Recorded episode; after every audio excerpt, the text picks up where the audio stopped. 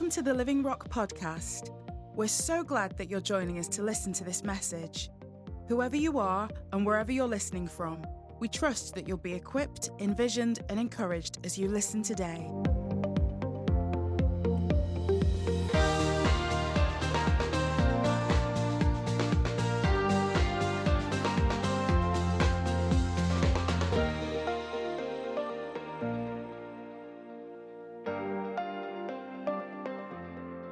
The uh, title for my message this morning is The Heart of Romans. Chris kicked us off in Romans a few weeks ago, and he did a brilliant job of setting the scene of the context in which Romans was written, the time and the, the Roman Empire and the culture of the time, and how it's really not too different from the culture of our time today. And he talked about how Romans helps us to understand three really important things our identity our purpose, and our destiny. Our identity. Who am I? People are asking that question all the time, trying to work out who I really am and where I belong. My purpose, what am I here for? What am I, what am I doing here? What am I here to do? And my destiny, where is everything going? Where's my life going? Where's society going? Where's the world going? And we live in times where all of those things seem to be questioned and up for grabs our identity, our purpose, and our destiny. But the Bible has very clear teaching to us, instruction to us, who we really are. Yeah. And it starts with knowing who God is, yeah, that right. then we understand who we really are. Yeah. Our purpose, well, we need to understand God's purposes. And then in that, we get to understand what we're here to do. And our destiny, well, we need to know what God's plan is and realize that everything is heading in that direction, regardless of what else we might see around us, and we align ourselves with His plan and His purposes and understand that He has a great destiny for us as His people. And then David shared, uh, I think it was last Sunday actually, and he talked about not being ashamed of the gospel. And he talked about how the, the gospel has power within it. Right. And it challenges the world's ways, it challenges culture, it challenges societal norms.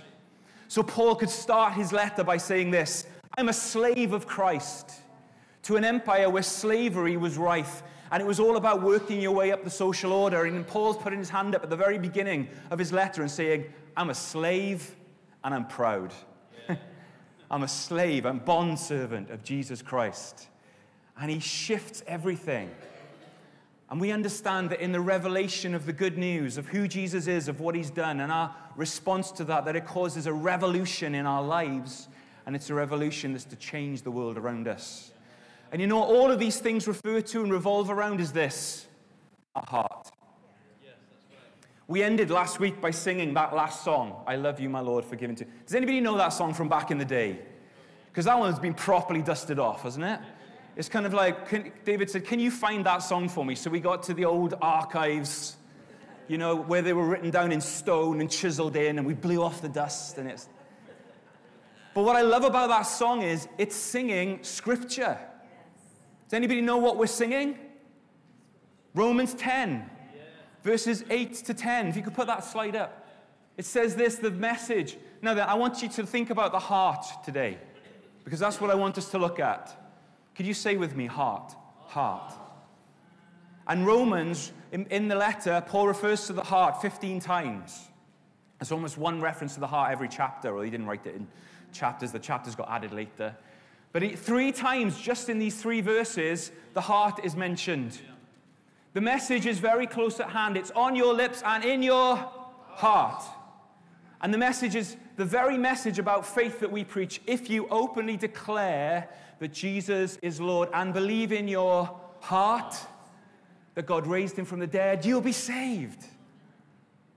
For it's by believing in your heart that you're made right with God and is openly declaring your faith that you're saved. Paul is saying it's all about the heart. It's all about the heart. Now, the word heart that's, that's used here in Romans is the word cardia. It's where we get our phrase cardiac, cardiac surgery, cardiology, all things revolving around the science of the heart and the understanding of the heart. If you put the next slide up.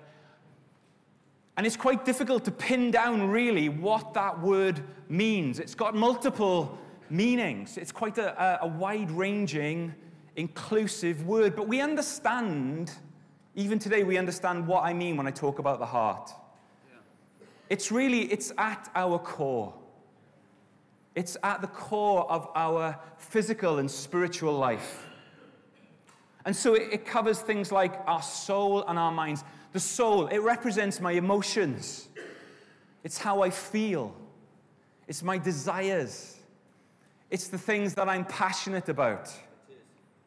You know, one of the things that really, I, one, of the thing, one of the times in my life where I really struggle to keep my emotions is when I watch Wales play rugby. I just, Sarah finds it hilarious. Well, she finds it hilarious and then she leaves the house because there's just something in me where, where I'm watching them, my emotions get involved, and it's like there's something in my heart where I just, I just want them to succeed, and they so rarely do. but uh, they're doing quite well at the moment. But it's our passions and our desires. And it's more than that, it's also our, how we think. It affects everything what we think about, what we desire, our appetites, our desires, our emotions, our feelings. That's our heart, our soul, and our mind. But it's more than that, it's also our will and our, and our character. It's the thing that sort of drives us on. Have you heard that phrase? I had my heart set on that. It's kind of, it drives us forwards. It's where we've got a goal and our heart's set on it. And so we, we kind of apply our will to get something done. It's related to our intelligence and our understanding. People will often say, Yeah, I knew really in my heart of hearts. There's an understanding there. And it's just the innermost part. It's, it's, we talk about getting to the heart of the matter. And here's the thing God is interested in our hearts. God looks at the hearts. We live in a society where everything is about the external. The age of celebrity, isn't it? Where it's what house you have, what car you drive, what clothes you wear. You know, things are Gucci. it's about the brands, it's about the appearance, it's about he's got too much hair, he's not got enough hair. She's too skinny, she's too big. And everybody's too caught up in the externals. And, and you know what? That's been the case really from the beginning. There's always been an element where we've judged on the appearance. Is anybody guilty of judging somebody based on how they look without ever really getting to know them? We've all done it. I used to do it when I was a physio. I used to walk past the waiting area after lunchtime to see who was going to be my next patient, and I'd look at them and I'd think, you're ne- I'm going to spend 45 minutes with you next. And I'd make a judgment on whether I was going to enjoy that 45 minutes or not based on how they sat in the waiting area. How bad is that? God dealt with that in me, don't worry. Last week, yeah. But here, here's the thing Samuel was doing it. He was a prophet, and he was trying to choose the next king. And up, lined up in front of him were all these really handsome, tall, athletic, just they looked like good kings. They would look good on stamps. That's what he was thinking. and yet, the real king, the king that God was after, was nowhere to be seen. And he was out in the field looking after some sheep. His name was David. And then all of a sudden, David is brought to Samuel, and, and God says to Samuel, That's the man. And Sam was like, Really? He's a bit scrawny, he's a bit ruddy looking, you know, he's been out in the fields. And are you sure that's the one? And God says, Absolutely, that's the one. I'm not like you, Samuel. I'm not like people. I'm not like mankind. I don't judge on the externals and the outward appearance. What I'm interested in and what I'm looking for and what I'm looking at is the heart. And here's the thing your heart matters most to God because at your heart is what matters most to you. At your heart is what matters most to you, and that matters most to God. And here's the challenge oftentimes, God's not even in the top 10 or he may not appear in the top 10, or he may just be kind of nudging his way into top three. But God wants to be and deserves to be and should be and needs to be number one in our lives, our top priority. It's so important.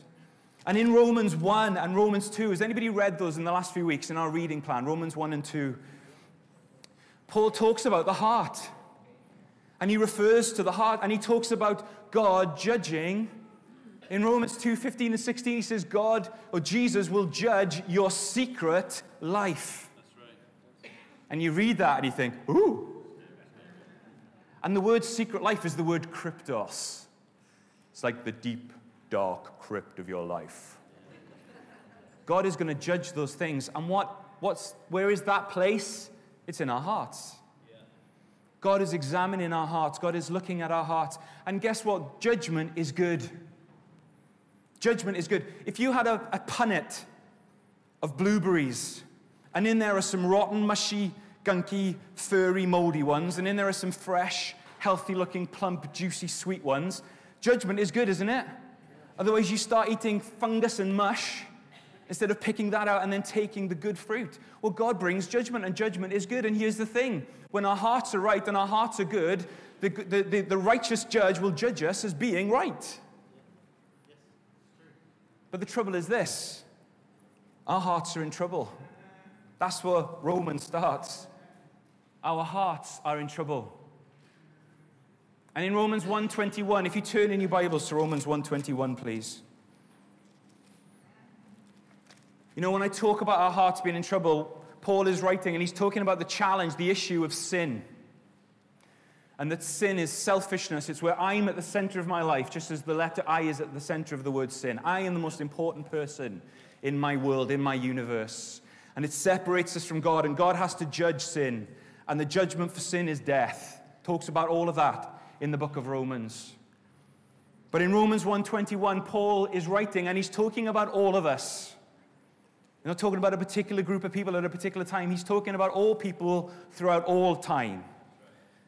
He says, Yes, they knew God. He talks about how in creation, God is evident. How I can look at the human hand and the intricacies of it and see behind it a designer. God is in that. Or I can look at a landscape or a mountain range. Or I can look at the sunset. Or I can look up at the heavens at night and see the stars in the sky. And there's evidences all around me that God is real. God is alive. Yes, they knew God, but they wouldn't worship him as God or even give him thanks.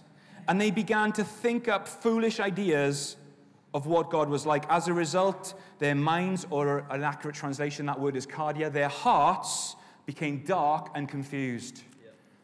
It says this our hearts became stupid and putrid, foolish and unclean. And then in Romans 124, in ignoring God and working out other ways of worshiping uh, man made things and, and created things, it says God abandoned them to whatever shameful things their hearts desired, and as a result, they did vile and degrading things with each other's bodies. And it talks about being shame filled, self loving. And in Romans 2 5, Paul says, You're stubborn. You have stubborn and unrepentant hearts, and you refuse to turn from your sin. You're storing up terrible punishment for yourself. And you read these things and you think, We're in trouble. Our hearts are stupid and putrid. Our hearts are shame filled, self loving. Our hearts are, are selfishly obstinate and stubbornly obstinate. We need a change of heart. Now, I'd want just, I've got a minute long clip of a picture of a man having a change of heart. Are you ready? wow, what a transformation. There was a change of heart there, wasn't there? But why was there a change of heart? Because he knew he was caught. And you know what?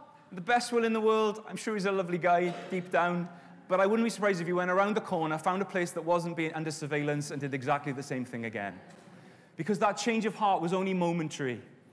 And that's the trouble you see with our own changes of hearts. We can change our hearts for only so long, but there's something within us that's unchanging. We cannot change ourselves. Our hearts are in trouble. That's what Romans tells us. We need a change of heart. And here's the thing only God can change our hearts. Only God can change our heart. In that Romans uh, verse, in, in, in verse 121 that I referred to, about our hearts being stupid and, and, and putrid and foolish, and we lack an understanding really of who we are and who God is, and we become impure and prone to selfishness. But here's the wonderful thing if we are willing to surrender our hearts, if we're willing to call on Jesus and believe in Him, if we're willing to put our faith and our trust in Him, to believe and surrender and call on His name, God changes our hearts. Here's a promise that was written hundreds of years before Jesus came, and it was a promise that would be fulfilled in the new covenant that Jesus would bring and usher in after his death. And God says this, and notice the emphasis I will. This is God speaking. Not you will, or they will. I will. I will put my instructions deep within them, and I will write them on their hearts. I will be their God, and they will be my people. Can we see the change there? Yeah. No longer stupid and putrid, but actually, all of a sudden, God is writing his instructions in our hearts. Writing his instructions in our hearts. And the transformation we read about is there to, to see it in, in Romans 2, verse 29. You just turn to Romans 2:29. God is saying to be a true person of God, I will be their God and they will be my people. Those people were called the Jews. But Paul writes and he says, You're not a true Jew just because you were born of Jewish parents or because you've gone through the ceremony of circumcision. That's verse 28. He says, No, a true Jew is one whose heart is right with God. And true circumcision is not merely obeying the letter of the law, but rather a change of heart produced by who? By the Spirit, the Spirit of God. And a person with a changed heart seeks praise from God, not from people. What's God saying? I'll change your heart. I'll make your foolish heart wise. I'll put my instructions within you. I'll bring, come and bring you direction. There's a story of an old sea captain, a real sea dog. And he went on many voyages, and he'd done it for years, and he was a legend amongst all of the other sailors. And he had this little tradition as they left port, and everybody wanted to sail with him because he always got his men back. Whether it was high seas and high winds, they always got back safely with all of the cargo that he needed to carry. And as they left the port, every time they left, the old captain would reach into his breast pocket just above his heart and he'd pull out a small locket. And he'd open it. And he'd look inside it for about just 20 seconds. And he'd nod and he'd, he'd close it up and he'd put it back next to his heart and off they'd go, and they'd always come back safely. And in the end, his, his service came to an end, and he retired, and then he shortly passed away afterwards. And when they were at his funeral, all of these men were gathered around, all these men who'd sailed with him. And next to his coffin was a locket, the locket that he had in his pocket. It rhymes, Dr. Seuss. And so they all gathered around, and the first mate picked it up, and they couldn't wait to see what was in there. Was it a picture of his old sweetheart? Was it maybe a map of the world? What could it possibly be? Maybe a piece of treasure that he discovered that always kept him going. And then he opened it up, and inside was simply written four words. And they said this starboard right, port left.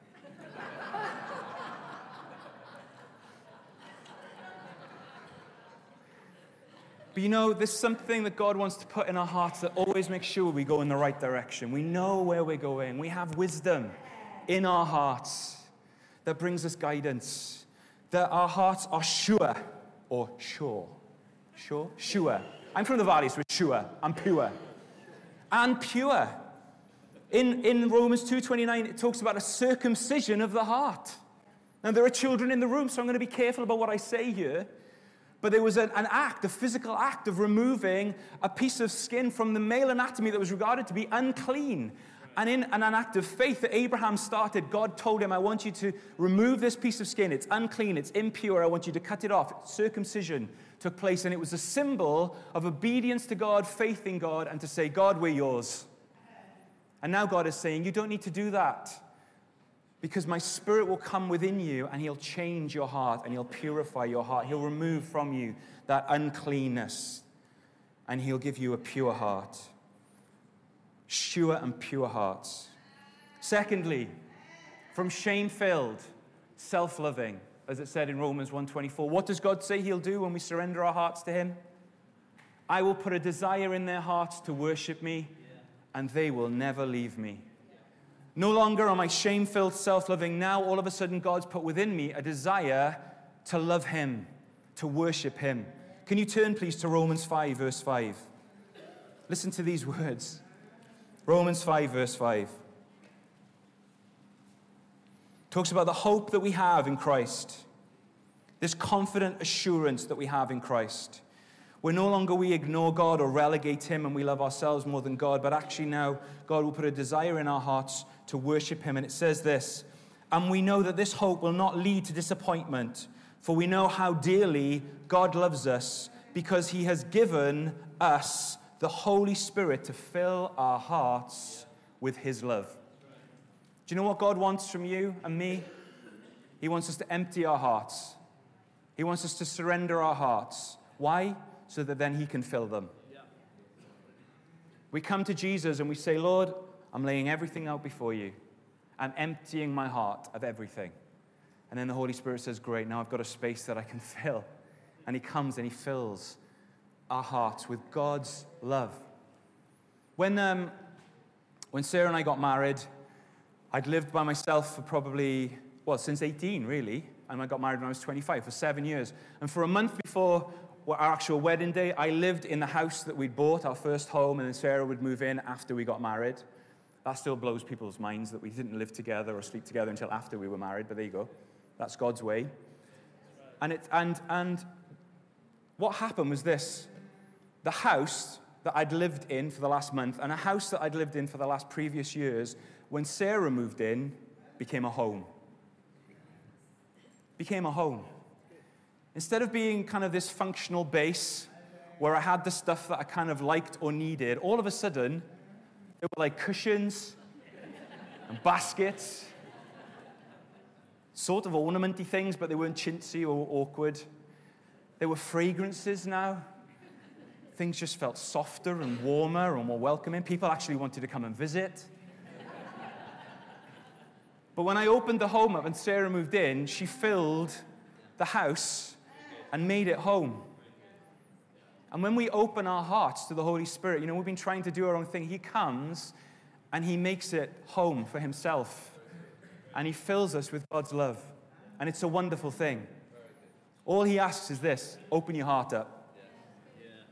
Open your heart up. Let me change you.